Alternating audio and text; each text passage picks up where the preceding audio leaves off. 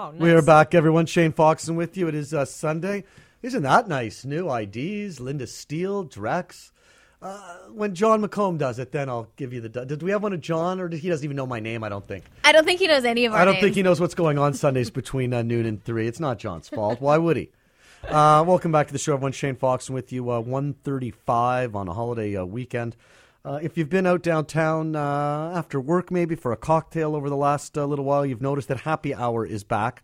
Uh, I know they brought it back. It sounds like it was 2014, but you know, as we f- will find out, not everybody knows about that. But those that do seem to be taking advantage of it. Uh, joining us in studio, uh, bartender, a professional bartender from the uh, Keefer Bar, uh, Amber Bruce joins us in studio. Amber, thanks for coming in. Hi, hi. Thanks for having me. Um, did you notice a difference? So, happy hour returned, or at least arrived, in about Mm-hmm. Got started. 2014. I was saying to you before the break, before I moved here, I was living in Alberta, and we would get off work, and you'd go to one of the establishments, and between five and seven, highballs were 99 cents. Between seven and nine, they were a buck 99. Oh, yeah. And then, you know, from uh, nine to 11, two, like they just went up by the dollar. It was crazy. I came here, and there was. The only thing that was on happy hour was food. Oh, yeah. So it was a different vibe. It's changed. Did you notice a change right away, or? Not necessarily right away. I think it's taken a while for people to kind of clue in that it's happening. It's been in the it's been in the newspaper and in the news quite a bit that there was going to be a huge liquor reform because we had a, some kind of antiquated, Archaic, yes. antiquated, archaic kind of liquor laws, um, which is exciting. Um, but uh, like I was kind of saying, is that we still get people coming in, and I'm surprising people more often than they're coming in specifically for happy hour. But it's but it's gaining some traction. Now, it used to be, and again, back in the day, it used to be, you know, two for one or whatever the case. As I Yeah. said, 99 cents. Yep. That's not the case here. Again, there was so much concern. I remember when they were bringing this in or, you know, revamping. Ugh, everyone's going to be driving drunk. Yeah. Like that was the, now that hasn't happened. No, Now, but what are the rules as far as you can't just make it 99 cents, can you? Like a No. So what changed was that we're allowed to now uh, discount for a portion of the day instead of having a day long special. So we can do happy hour.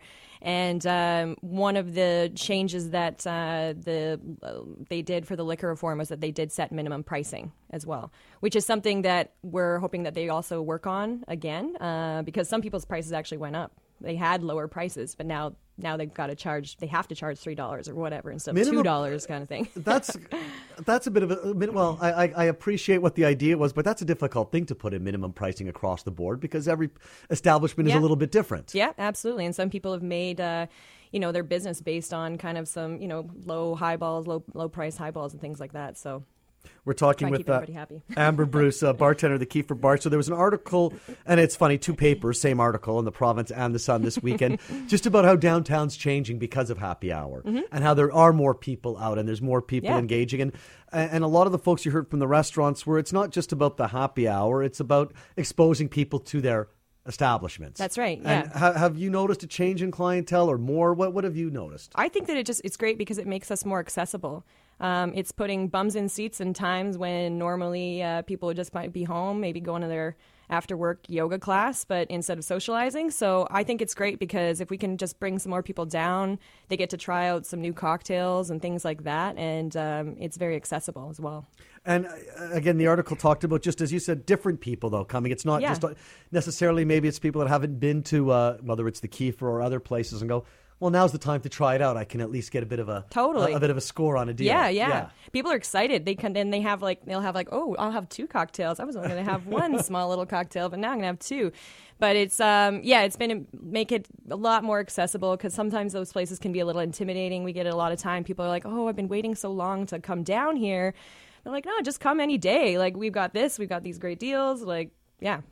Would you like to see any other changes? Like again, it's it's great they've they've made the move this far, and, and we talked about uh, you know being in a, a bar slash restaurant that the police would come into. I've been at a place, police would come in at midnight, and you're Yeah. thinking, why are the cops here? Did something happen? No, no, they're just checking to make sure there's food on the table. Yeah. because it's not technically a bar, and you just think to yourself, that's ridiculous. But Yeah. we know that's been changed. Is there something else as you see things going? Well, looking at things like uh, patio licensing um, and doing some more experimental stuff that way. Uh, we've got, you know, Vancouver, when it's sunny out, we love to be outside as much as possible because it's going to rain probably the very next day.